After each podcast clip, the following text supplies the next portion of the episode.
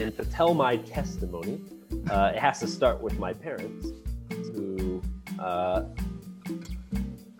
by the grace of God, um, got sober uh, after lineages uh, and legacies of alcoholism on both family trees. We like to find those happy moments of history and capitalize them and use them as fodder to paint a picture of what the world is like. As Americans, we're preparing to celebrate the Thanksgiving holiday, a holiday that commemorates the coming together of Native Americans and colonists to share a meal. It's also a time to reflect on gratitude, which is an important practice we should participate in year round. Because of our history with the Native American people, I pondered this question What happened after the first Thanksgiving? And how do we move away from apathy and awaken compassion and concern for our Native American brothers and sisters. We'll explore these things and more while getting real, immersed in truth.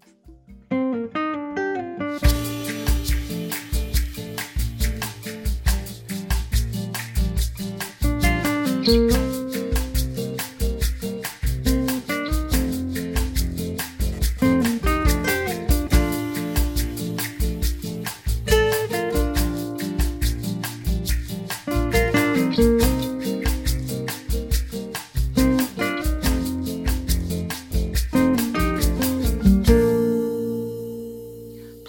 advised. This episode is a hard but necessary conversation that includes substance abuse and suicide. Welcome to the Grit Podcast, Getting Real, Immersed in Truth, intersecting hard conversations with the gospel. We seek and speak the truth about what's going on around us. I am your host, Rabrina Rettel, and this is episode 11. My guest today is Alex Russo, a pastor and son of a white, multi ethnic mother and Lakota Sioux father. Alex is also a volunteer at an anti sex trafficking organization called I've Got a Name. Today, we talk about his faith, heritage, and we get a glimpse of how COVID 19 is affecting a neighboring reservation. Alex's passion to love all people and make sure no one is left unseen is evident in this discussion. Okay, Alex, thank you so much for joining us today. Yeah, thank you so much. Well, uh, why don't you give me a little background about who you are? Well, one, I'm going to say that uh, Alex and I met as uh, initially as volunteers for uh, I've Got a Name, an anti sex trafficking organization that Alex is a volunteer for and uh, that I am on staff with. And um, Alex is also a pastor at Middle Cross Church.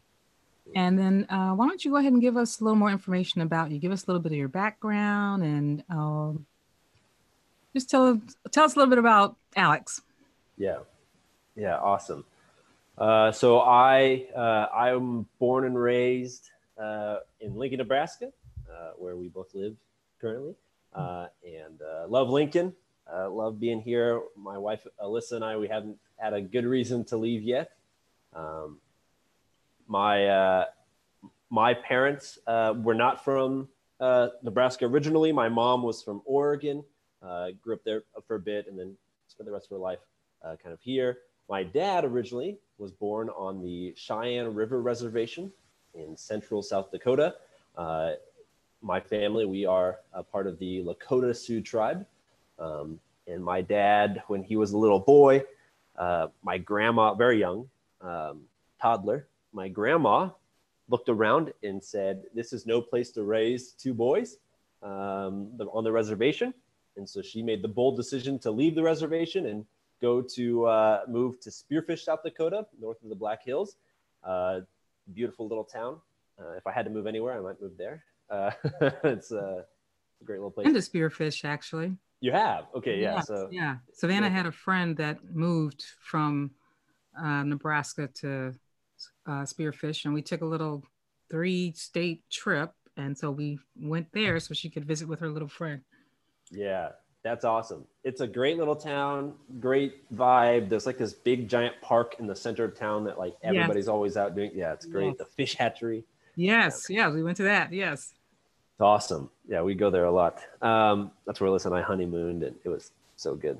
Uh, yeah, so moved there, and then eventually uh, was able. They moved down to Lincoln, and born here. My parents met uh, together through Alcoholics Anonymous. They were both getting sober. That's how they met because uh, they're both alcoholics. Hence, going to Alcoholics Anonymous.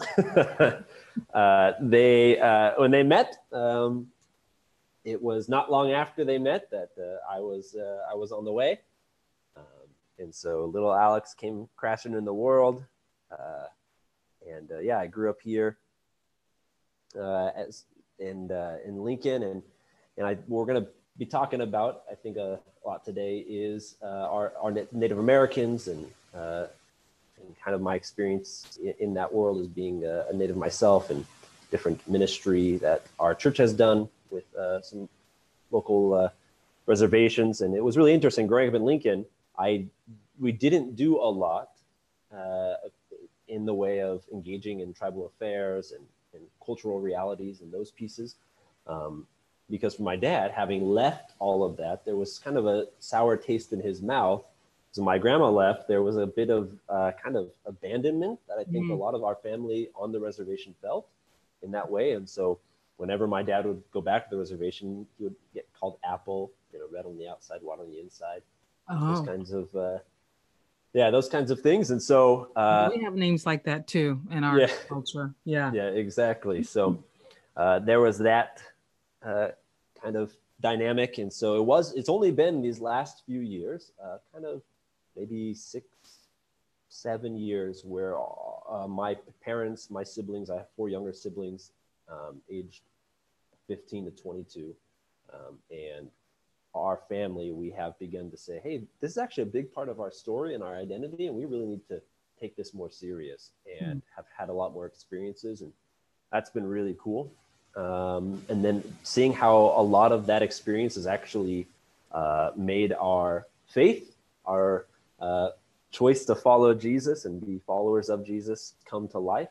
Mm. All really cool. So, yeah. Yeah. Yeah. Uh, one of the reasons I wanted to talk to you is because um, I do know about your heritage. And also, well, first of all, Alex is a pretty awesome guy.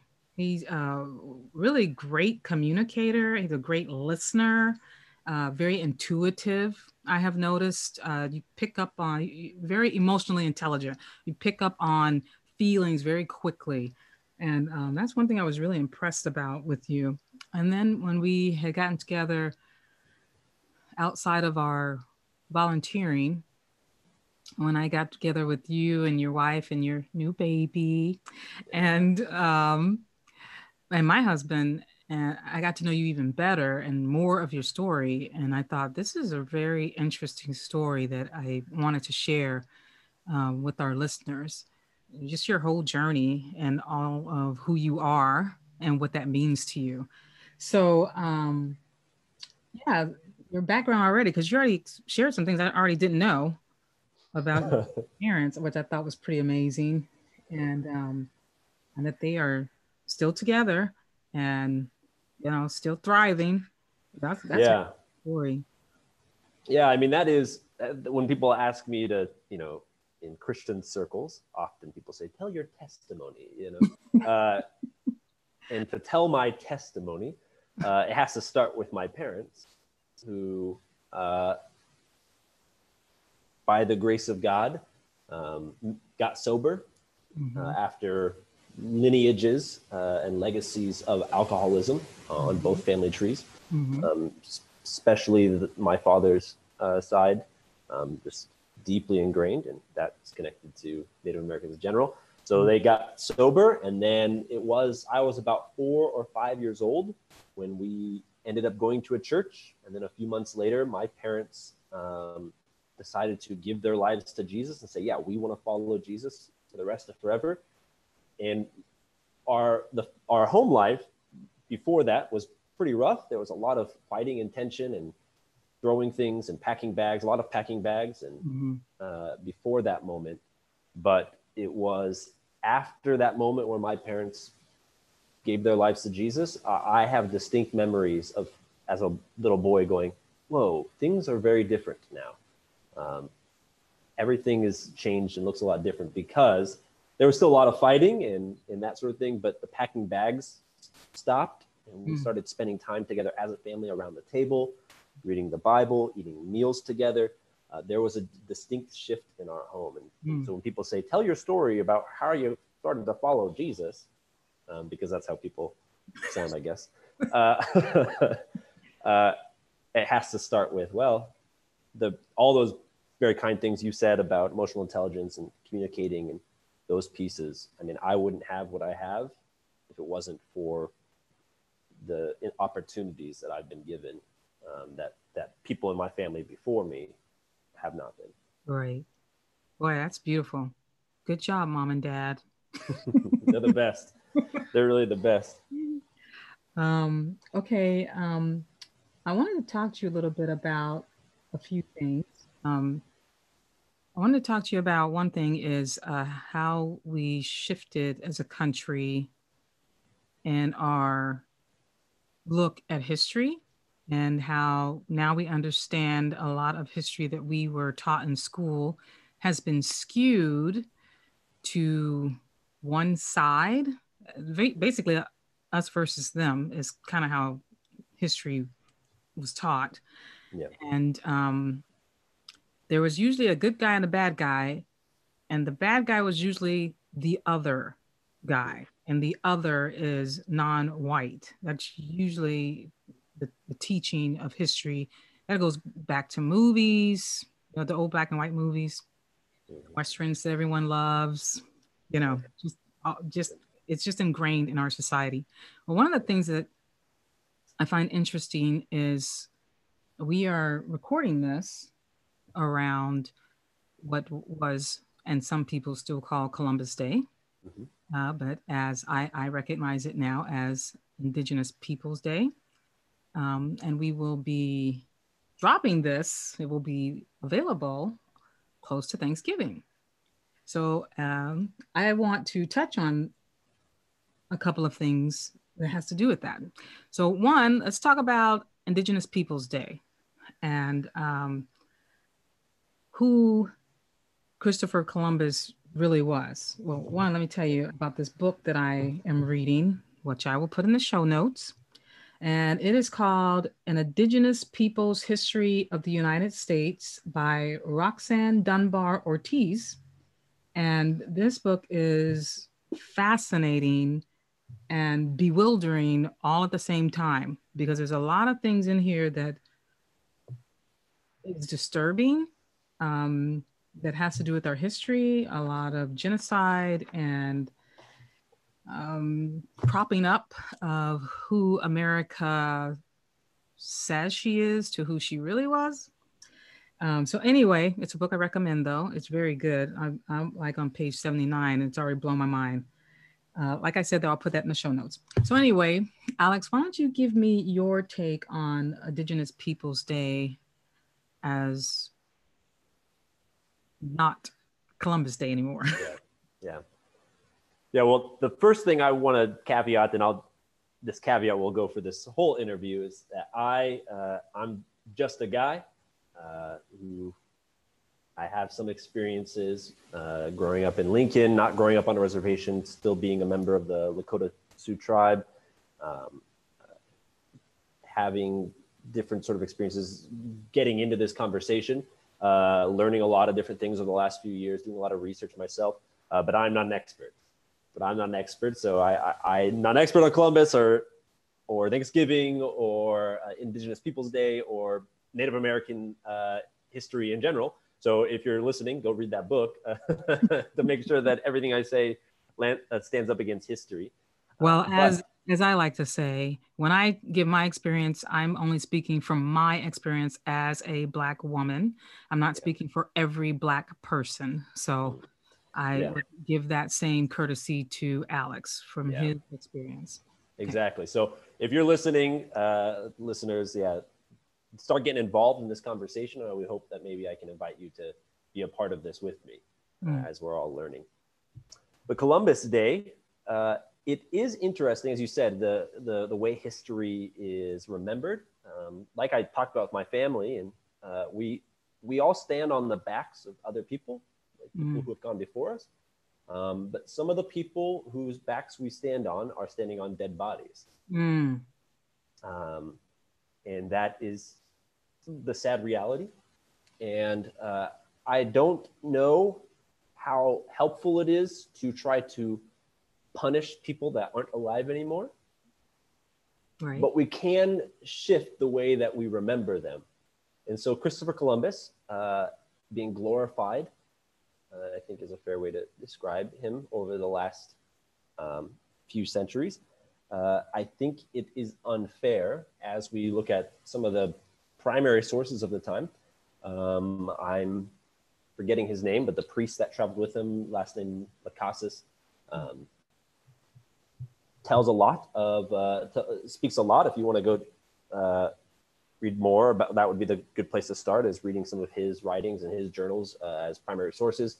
Uh, great, uh, great place to start. He details a lot about how Christopher Columbus, um, yes, did an incredible thing. Really, we should recognize Christopher Columbus was the first one to unite the two hemispheres. Um, and so that really was a task. Uh, a lot of took a lot of guts and bravery and that sort of thing. And also, upon uh, upon stumbling into this hemisphere and the quote unquote new world, new for the uh, Europeans, uh, he immediately, the first human beings that he interacted with, first indigenous people, American people, uh, he took like five or six slaves with him. they were kind. They like offered food and thought maybe that these uh, that these explorers were uh, were gods of some kind or something like that, or sent from the gods. Um, and so they tried to kind of worship them and give them gifts. and you're yeah. saying that these the slaves that he took, they were uh, native. Yeah, they were native. They were indigenous people. They were native people. Um, and, and in, in his own journals, said the, these seemed like they would make good servants. And so he kidnapped them and left in the middle of the night and took them with him. That set up a pattern for kind of how Columbus was going to operate on all of his journeys uh, to, um, to the Americas. So it's really interesting. Uh, there's also this whole idea, the way we talk about him, we even say that he discovered the New World or he discovered America, um, which I think is factually really silly because there were people living here. Like, you can't, you don't discover things. that's already found. Yeah, exactly. And from his perspective, from the European perspective, yes, they discovered um, that there was more land that they didn't know about across the, the ocean. But now, you know, decades, uh, century, yeah, centuries later, we can a couple hundred years later, we can look back and go, oh, we don't need to talk that way anymore because we're not Europeans who had no idea. We can recognize he didn't discover the new world; he united, he united the world Mm. he opened up the possibility for the, the connected world that we have today. So that should be recognized. I don't think we should, I don't know if we should take him out of our textbooks, Mm. but perhaps we should take down our statues and not celebrate a whole day named after him. That would be Right. my opinion. Um, yeah. Mm-hmm. Yes, I, I think, yes, you're right. We shouldn't take him out of the history book, which I feel that way about most of um, what now I would call the villains that have been looked as heroes um, of our history. Because the thing is, you just need to know the truth about them.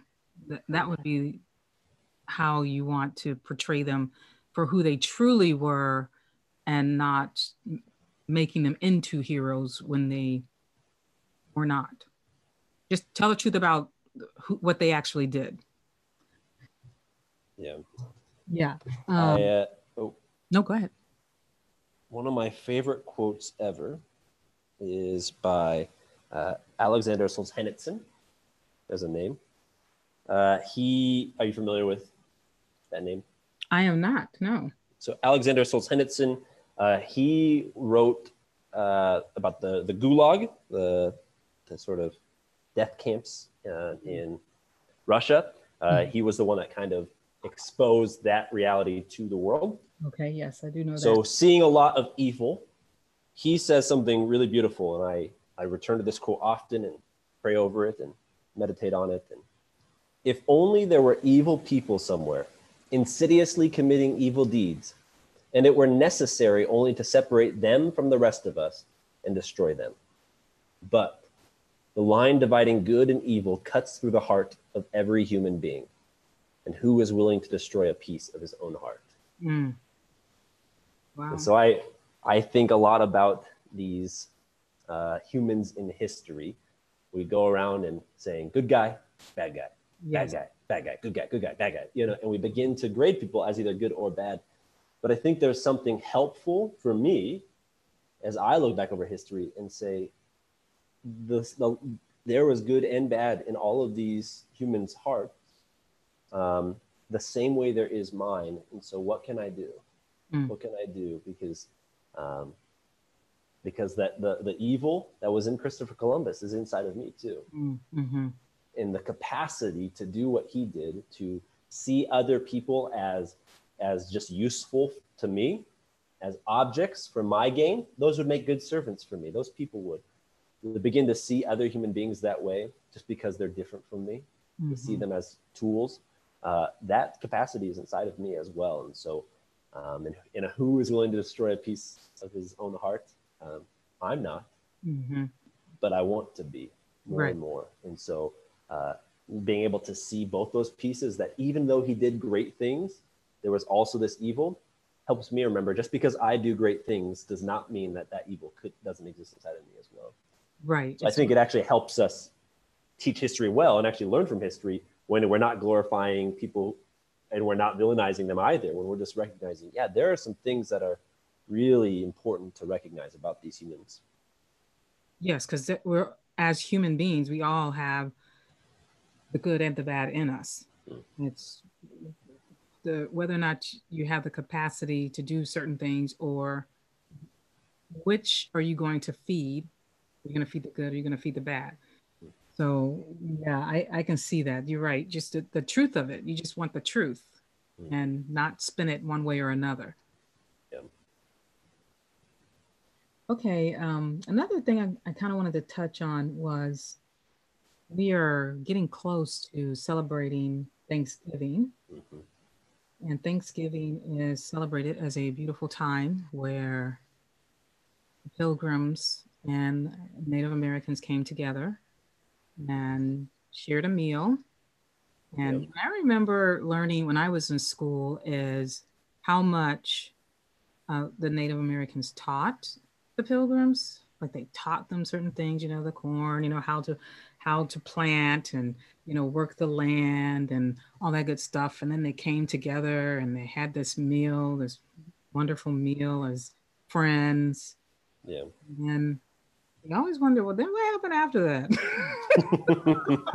like what after the meal, then what happened? Because of the history that we know, we're like, okay, how did that happen? the the story behind the first Thanksgiving is a real is a real story. There was a feast. There was a harvest feast that pilgrims had had. Native Americans were invited to be a part of it. Like there, we have uh, documents that record that there were Native Americans involved in the process and eating with them. Uh, that is really interesting. In that, you know, uh, that before that, with different tribes, there was violence that occurred between these uh, two people groups. Um, and then afterwards, there was also violence that occurred between these people groups. So it is interesting. There is nothing recorded about why or how the Native Americans ended up as part of this feast. Uh, the Native American that taught them a lot was uh, Squanto.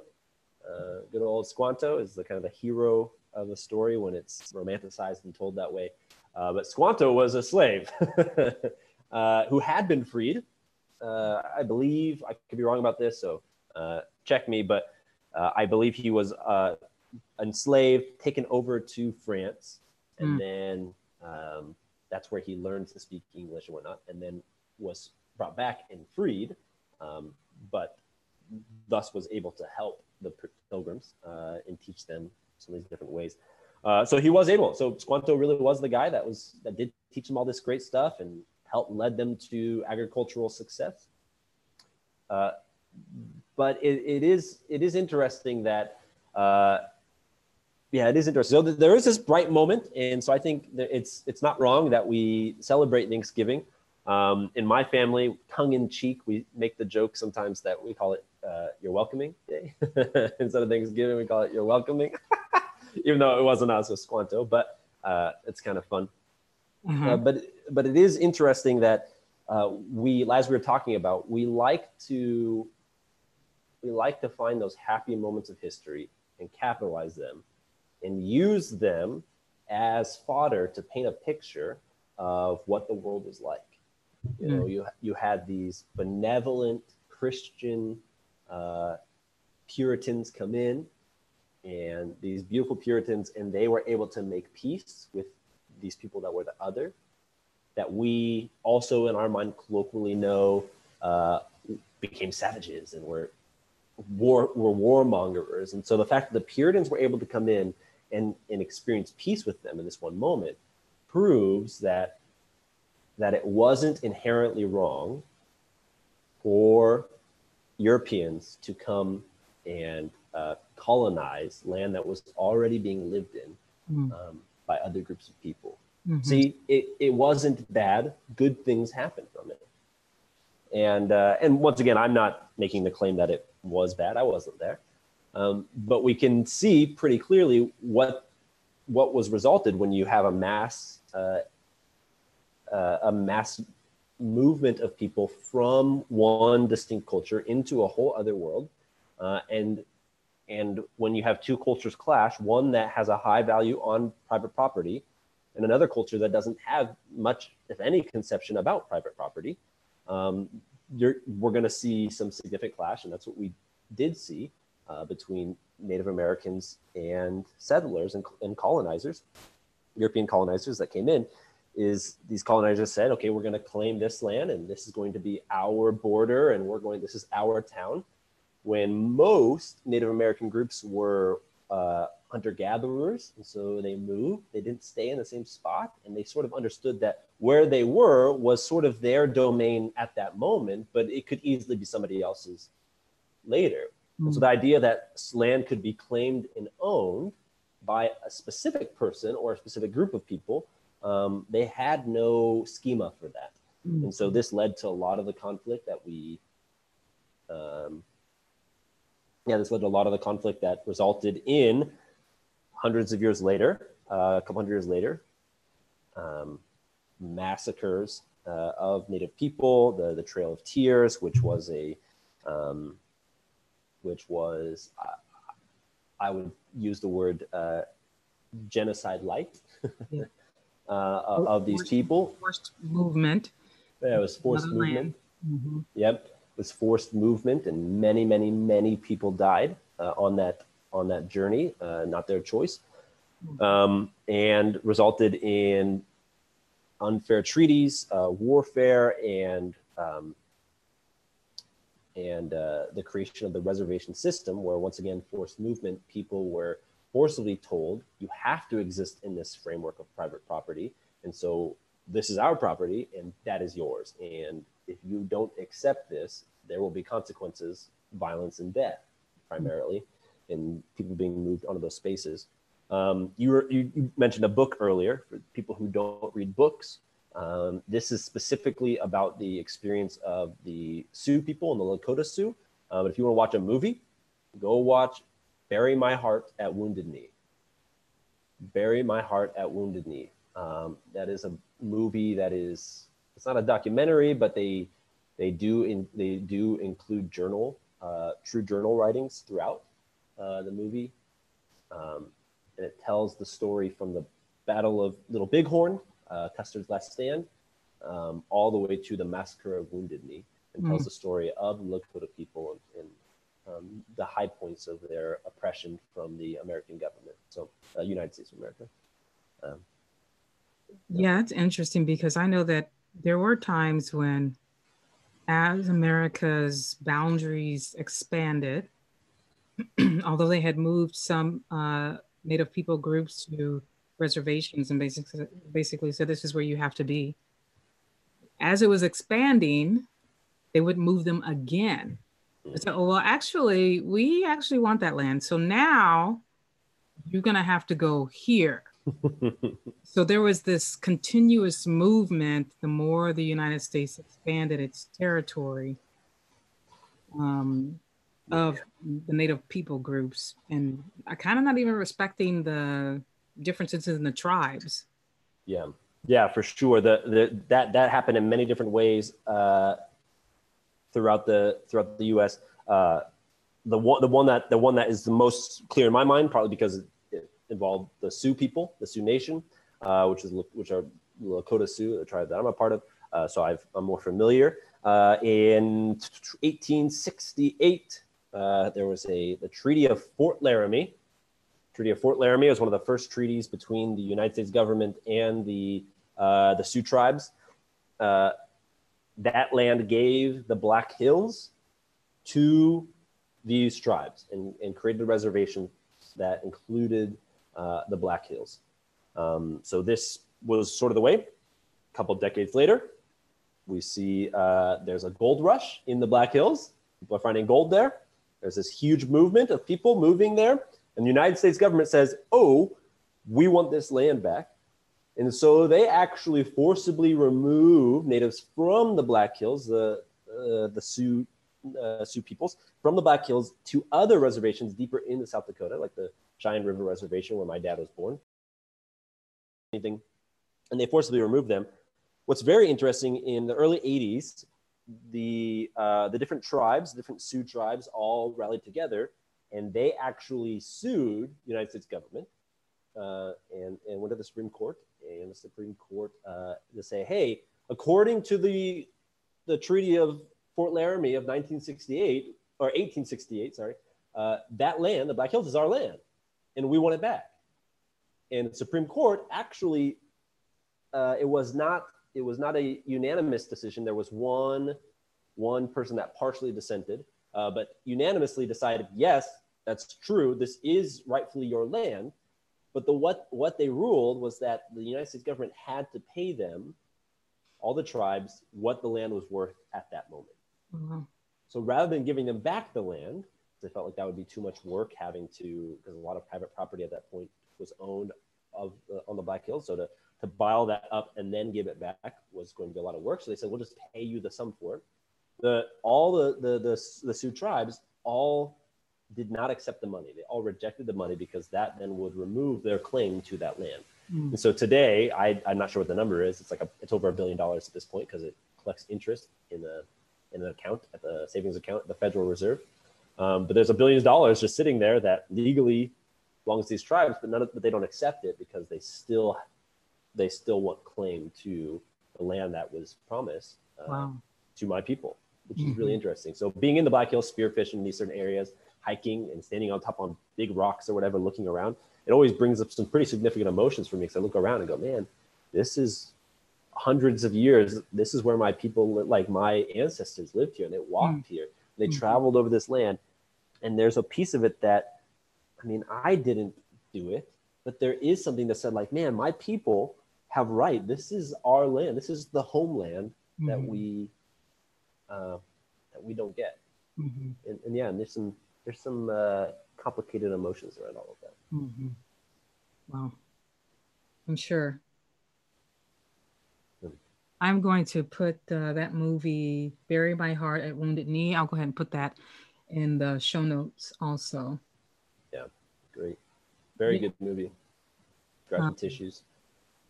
There's another book I'm going to put in the show notes. Uh, I haven't started this one yet, but I was interested in it. It's called The Other Slavery uh, by Andreas Reséndez.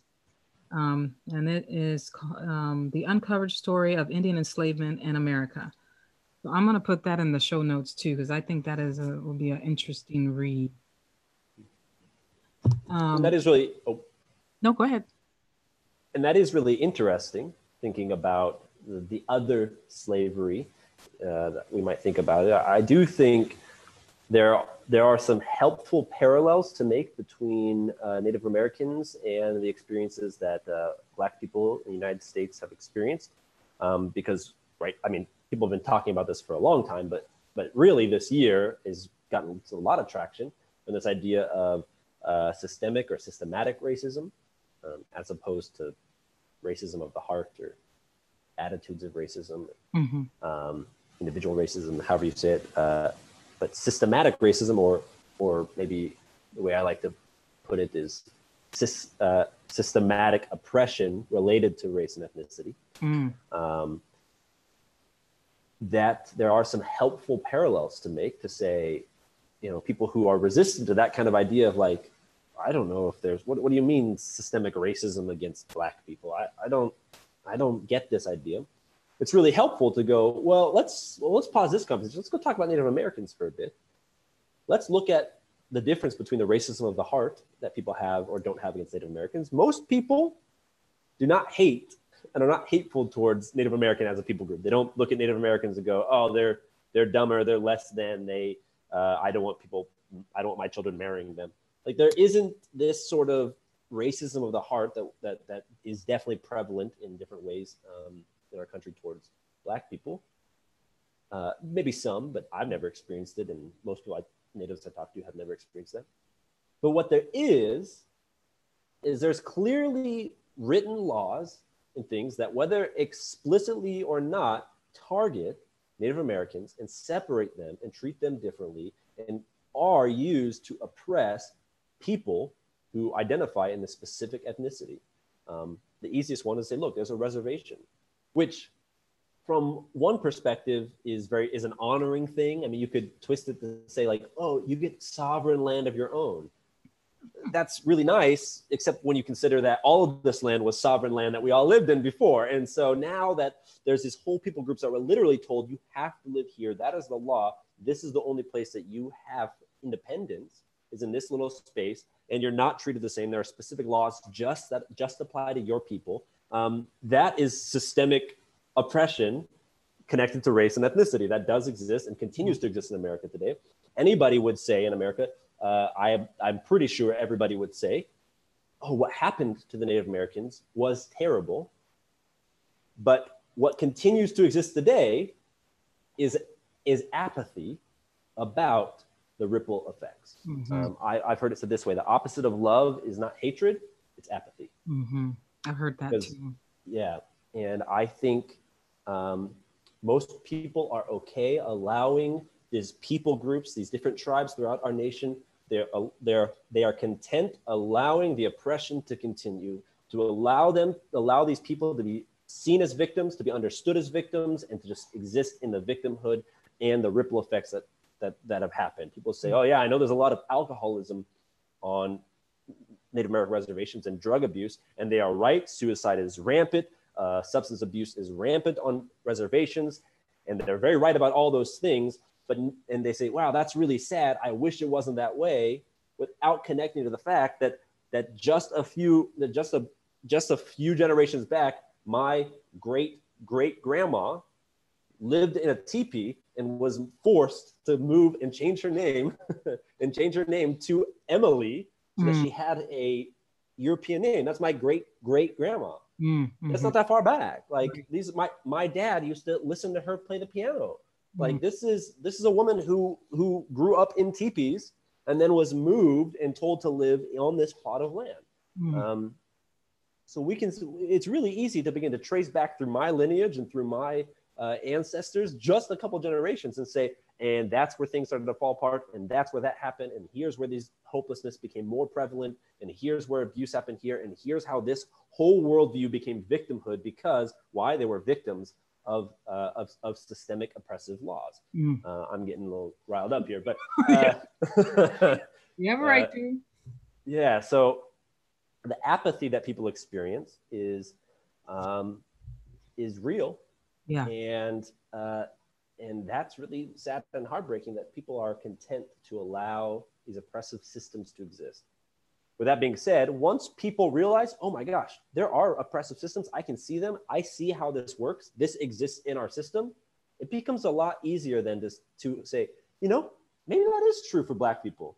Maybe some of those existed for Black people. And as people begin to look there, they definitely see that that's real as well. Yeah. hmm Yeah, when you were talking about the um, abuse, like alcoholism, drug abuse, suicide, um, it leads me to think about generational trauma mm. just how many generations have been traumatized, uh, generation upon generation upon generation, and so it just becomes a a, a cycle, a spiral.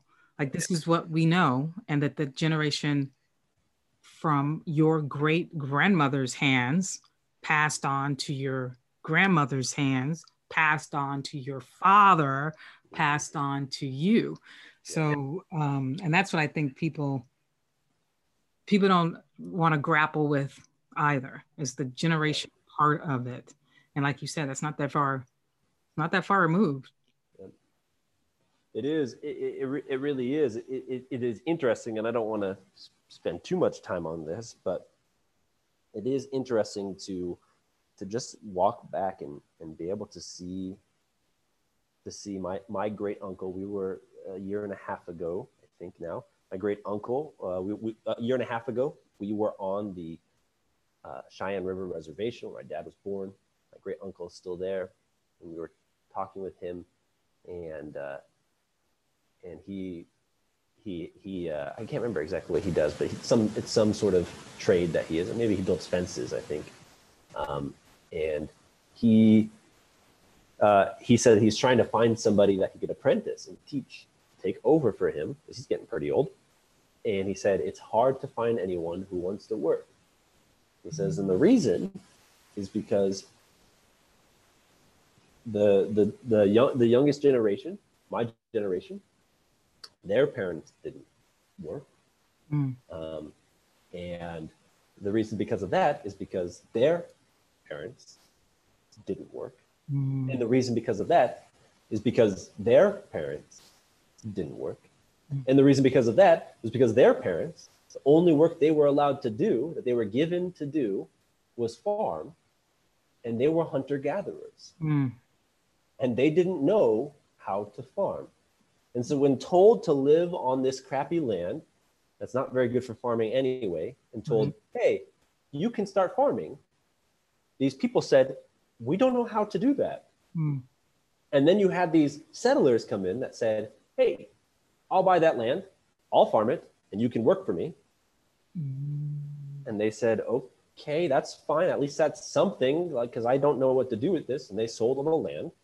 And in just a just a few years after the Cheyenne River Reservation was made, most almost most if not, I'm pretty sure all the land was owned uh, by white settlers that didn't live that that uh, that that weren't native at all. Um, many of them don't even not even living on the reservation, just owning the land, the farmland. Um, it's really easy to see then that all these people don't really know how to work, don't really know how to farm, have no jobs, nowhere to work, because no one is really settling on the reservation. Because why would they? Mm. And and now we can really see, oh, these kids didn't learn a trade, they didn't learn a job, they didn't learn work ethic because their parents, most of them weren't working. Mm-hmm. And another generation, and now here we are, a few, a couple generations more away, and nobody wants to work, especially because now the government subsidizes uh, their lack of work mm-hmm. through policies of handouts and those kind of pieces. Um, it has just continued to perpetuate the cycle of like, I don't need to work and I don't see anyone else doing it.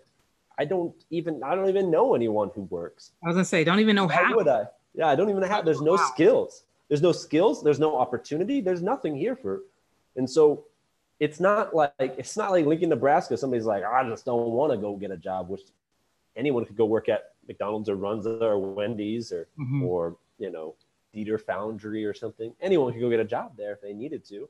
It's not like that. There's no opportunity and there's no one else working. And so why, how would I, how would I as a child, then a teenager ever learn? Mm, wow. That was profound. wow. That's pretty sad. That's an example of the ripple effect. Yeah. Well, another thing I wanted to touch on is the story that you shared with me about what's going on with the pandemic on reservations. And um, so i kind of wanted to dig into that a little bit because i was kind of i was blown away um, by some of the stories that you shared. Um, I, I wanted to talk about not just the pandemic, but there was this slew of suicides happening within the young people yeah. uh, on the reservations due to a social media challenge. Yeah. Um, so can you talk a little bit about that? Yeah. So let me give a little bit of background. So uh, Middle Cross Church, the church that I work at, um, for the last few years, we have partnered with a, a woman who lives on the Omaha reservation. The uh, Omahan tribe is uh, about two hours north of Lincoln, uh, a little bit more than that, uh, Thurston County, just south of Sioux City. Uh, most people don't know that there's a Native American res- reservation that close to Lincoln, even. Uh, but the Omaha reservation is there.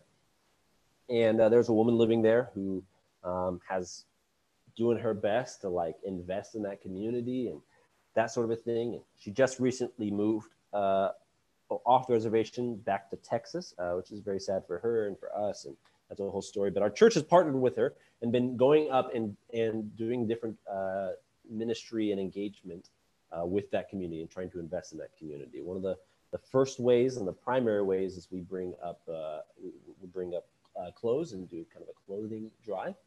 Um, it is not our long-term plan to just go up and give clothes to these people. We're trying to build relationship, spend time, hang out with them throughout the day, uh, make connections with people, um, hoping to invest more deeply and intensely in, in, in support of this woman that was living there for this time.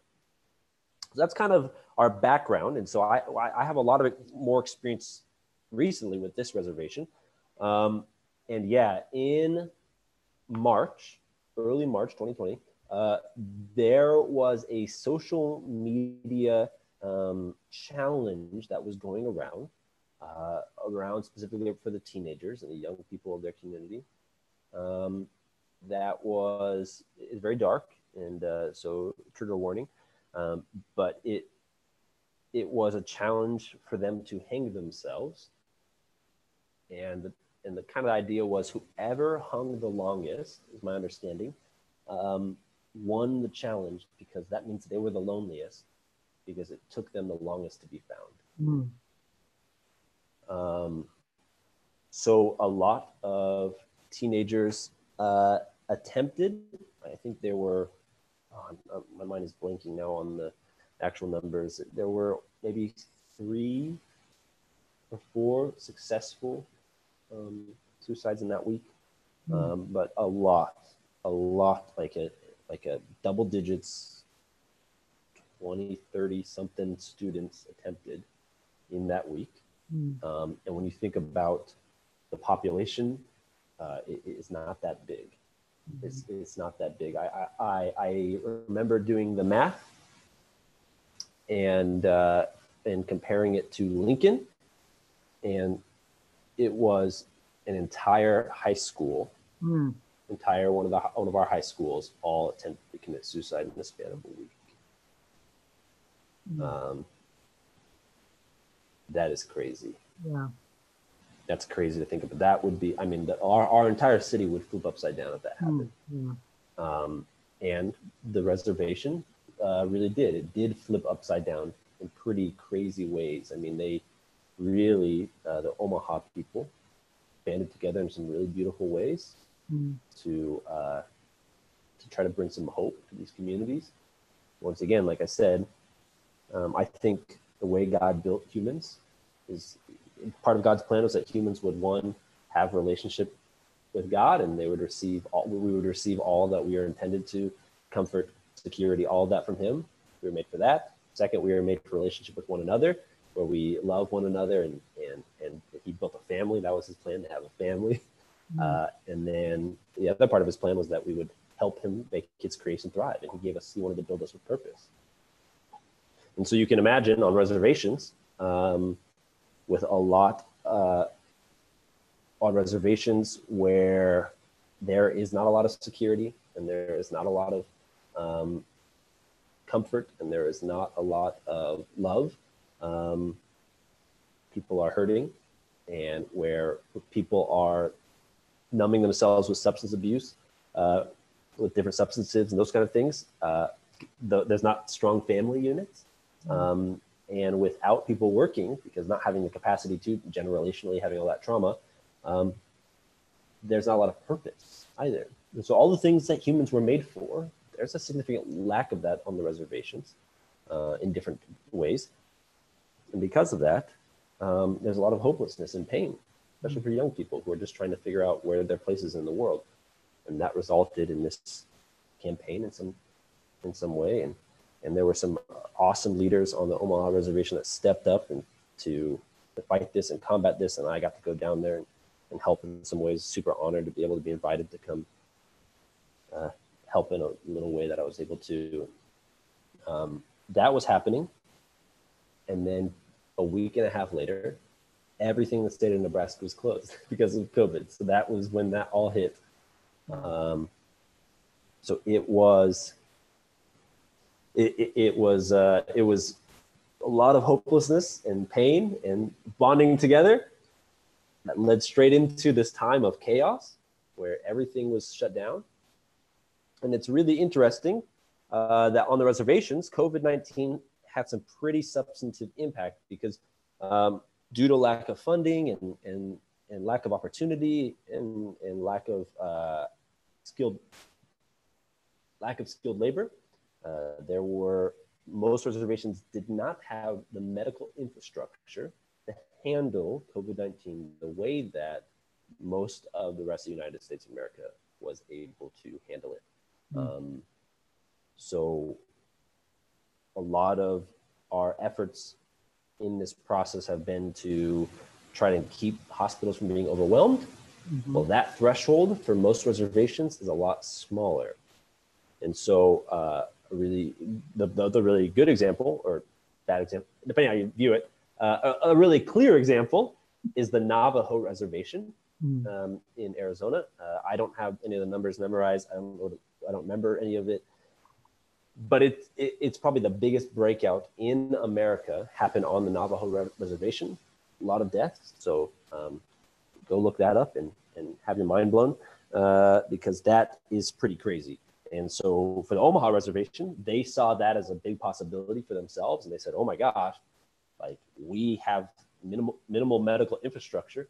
We got to take this very seriously. And they went into a very uh, severe lockdown even creating checkpoints. Uh, I'm not sure what the exact nature of the checkpoints are. I just don't really know. Uh, but I just do. They, they created checkpoints on the, the primary entry points into the reservation to say like, hey, what's your business here? Because if you don't if you don't live here, you don't get to come on because they were just it was that serious for them because they knew what they were capable of doing. Mm. Now at this point uh, in uh, October, mid October, when we are uh, recording this, there has been some shift. There has been some, some, more support, and they've gotten some federal funding and some state funding that took a long time for them to get. But they finally got some. They're able to to give themselves a little bit uh, more of a handle on this. Uh, so that's really awesome. They're they're champion. They're being champions, kind of figuring out how to navigate this for their uh, people really well. Um, but it is really crazy to think about. Like just two hours away from where I live there are people who don't have the same access to um, to medical support in the way that we take for granted. That most of when we say, "Oh, in America, this is generally the access, uh, the uh, medical access that people have," say, "No, there are pockets of America that definitely do not have that same level of access, and those pockets are called reservations." Mm-hmm. Um, and it's important for us to recognize that uh, around the United States it's happening also, other pockets that it's happening also. That's quite true. See, that's the thing. Most people wouldn't know that about reservations. I do. And so it makes me wonder, oh yeah, what are all the other things that I have no idea about as well? Right. Uh, significant uh, poverty right. that exists um, just in my backyard that I have no idea about. Mm. It has to be there because. Yeah, because if you know what you know about what's happening in the reservations and what else don't you know yeah not what's happening in other places yeah. um, well, one thing i wanted to do is um, i wanted to find a way that we can help them oh yeah i don't know in this if this covid thing or even with your your um, clothing drive because i know that you said that you weren't sure about the clothing drive this year because they're not really crazy about people coming on the reservation Yeah. because of COVID. So Yeah. that kind of your because you uh, you said you guys go biannually, right? You go twice We go three times a year. three times a year. Okay. three times a year. So, uh, so yeah, so the the spring clothing uh, drive that we normally do did not happen for uh, COVID related reasons, obviously. Uh, the fall drive is not happening actually in just this just this coming weekend. Uh, there is going to be uh, a small group of people heading there and doing kind of a drop off of just some clothes to some of our liaisons Mhm. uh, on the reservation, our, our current liaisons. Uh, that way to sort of giving them um, some resources of clothing that they could then utilize and give people um, that they find uh, that would be helpful for. So we're going to do that uh, this weekend. There's going to be some people giving um, clothing this weekend. So that's cool since we can't go up there this fall. But the other time that we go up there is we go up there uh, in mid-December before Christmas, before school gets out. We are actually have the opportunity to go into their schools, always bring hats and gloves uh, and scarves to the students there. So we actually have a partnership with the superintendent uh, of, the, of the Walthill Public Schools. Uh, Walthill is one of the towns on the reservation, the largest one. So we can go in there and we can actually do that.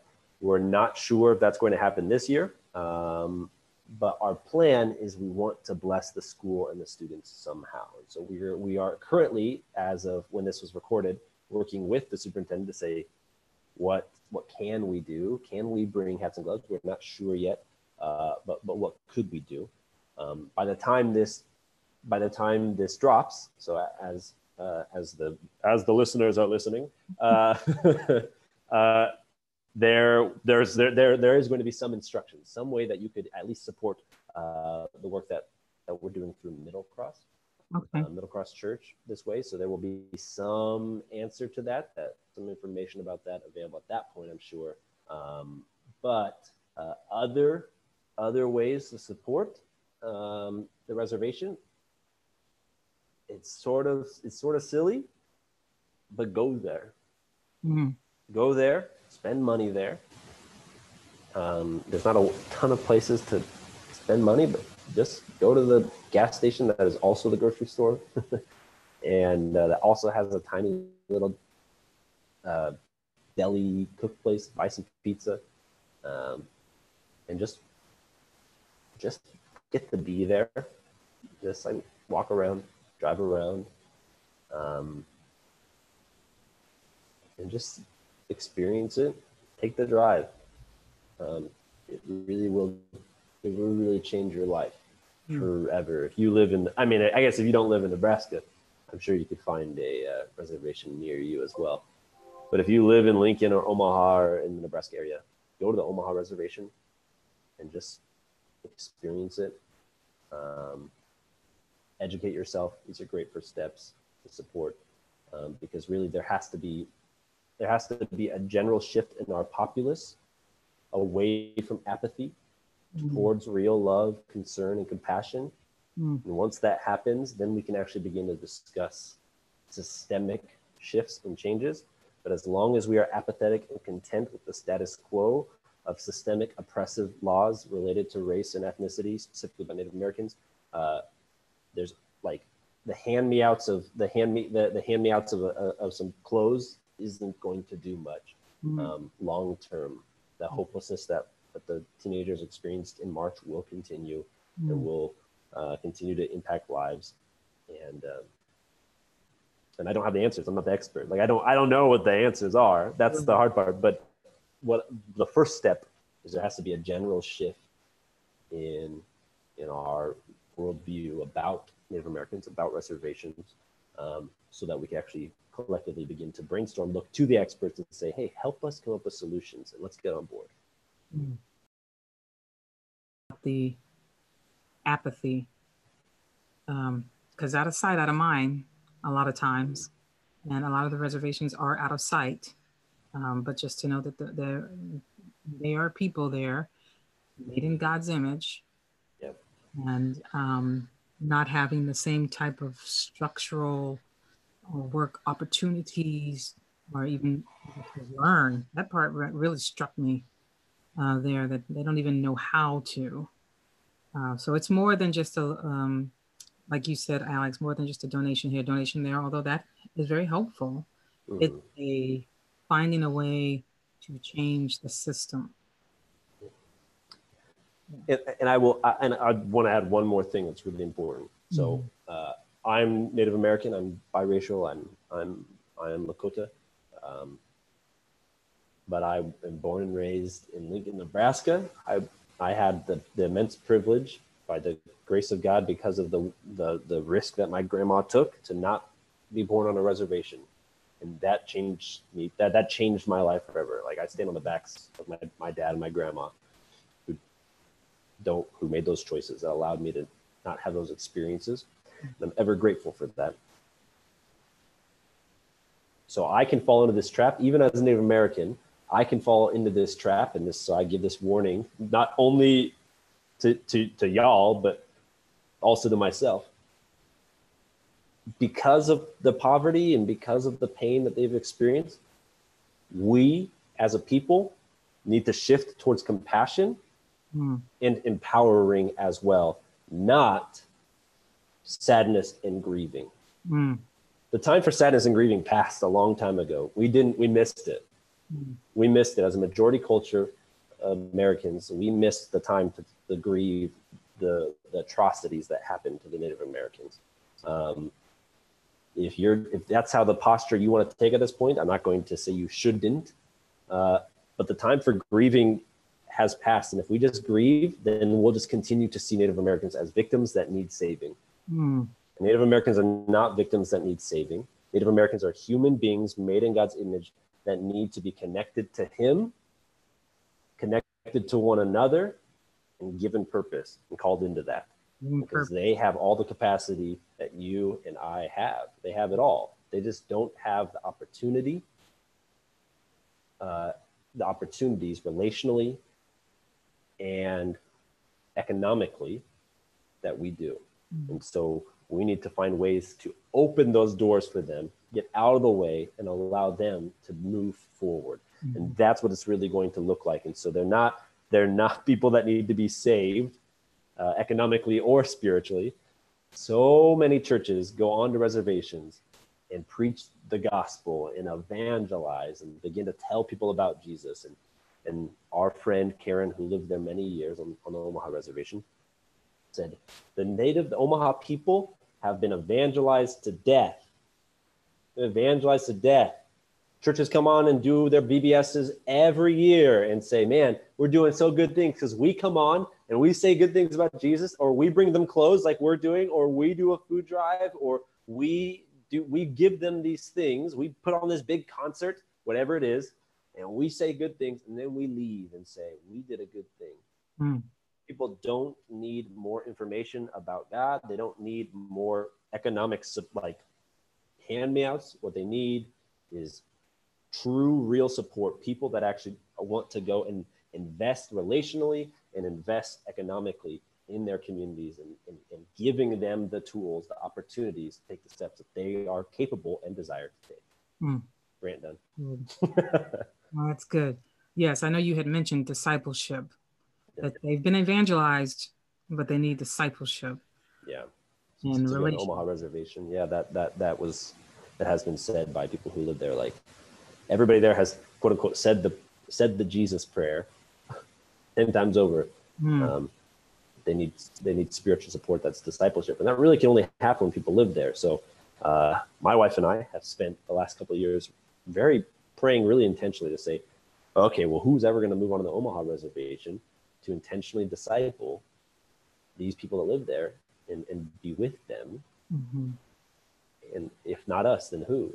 Mm. We spend a lot of time praying and saying, God, would would you want us to do that? And and at this point, no doors have opened that direction, and we felt pretty at peace around the idea that not time yet, we continue to ask because it's not us, then who? Mm. Yeah. Well, Alex, this was a very enlightening conversation. It was actually a really tough conversation, to be honest. Um, Yeah. I mean, like you said, it's for me, it's it's sad to hear, and I do grieve for them. But I like the way you said the time has passed. Now, as we are as a country anyway, now what are we going to do about it? Mm-hmm. Now that you know, what action are you going to take? Yeah. So, um, how are we going to help them, empower them um, to step into a purpose for their lives, to see a purpose for their lives, and then to step into that purpose? Mm. Well, that is my takeaway. I don't know what other people's takeaway is, but that's my takeaway. And that'll be something I'll be praying about now. Yeah, that's good.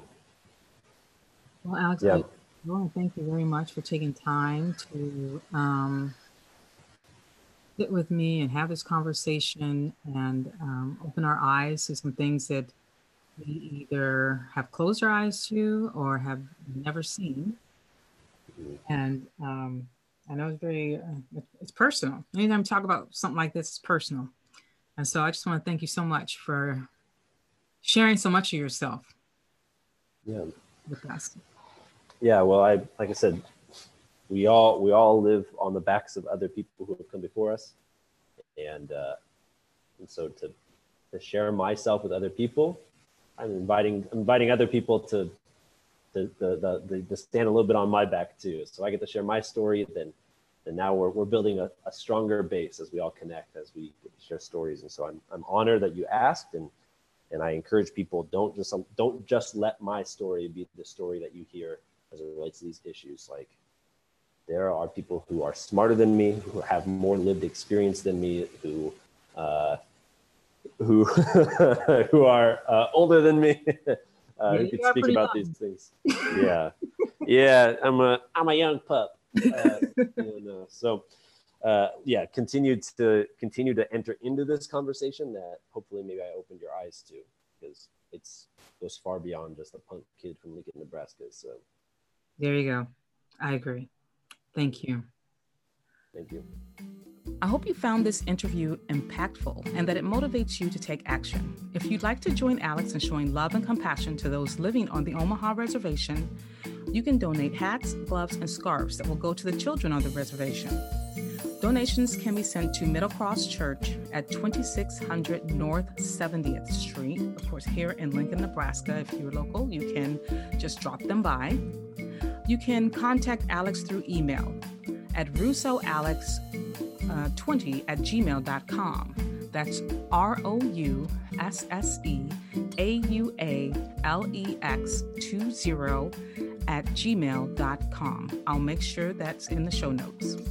Also, please consider if you have a business or a skill that you're willing to teach or invest in the Omaha Reservation community to give them an opportunity to contribute and thrive on their own please consider doing so. For more information on books discussed and the movie Alex suggested, click on the links in the show notes. One of the books, The Other Slavery by Andres Reséndez. Another one is An Indigenous People's History of the United States by Roxanne Dunbar Ortiz. She also has a version of that book for young people. Bury My Heart at Wounded Knee Movie and also check out a YouTube video uh, called We Are Still Here 400 Years of Wampanoag History. That is the tribe that is noted to have hosted the first Thanksgiving. Us on iTunes and subscribe to Apple Podcasts, Spotify, Google Podcasts, or wherever you listen to your pods. Instagram at Rabrina Rettle and our Getting Real Immersed in Truth podcast Facebook page. Beyond measure. This has been a diff- difficult year, and I know just regular life has been difficult, and for some, the holidays can be just as difficult. If you're struggling with substance abuse, please call the national hotline at 1 800 662 4357. Once again, beyond measure. Please, if you feel like you want to hurt yourself, please tell someone. You can also call the National Suicide Hotline at 1 800 273 8255. Produced by me, Rabrina Rattle, and Handcrafted Studios editor producer Michael Coffey. Original music by Handcrafted Studios composer Michael Coffey. Celebrating Thanksgiving. I hope you enjoy time uh, either virtually with family or with your immediate family, and that you enjoy your uh, meals and your times together. And then also that we will practice gratitude by not just saying what we're grateful for, but also giving to show our gratitude. And seeing, just so you know that. So keep your grit up by getting real, immersed in truth.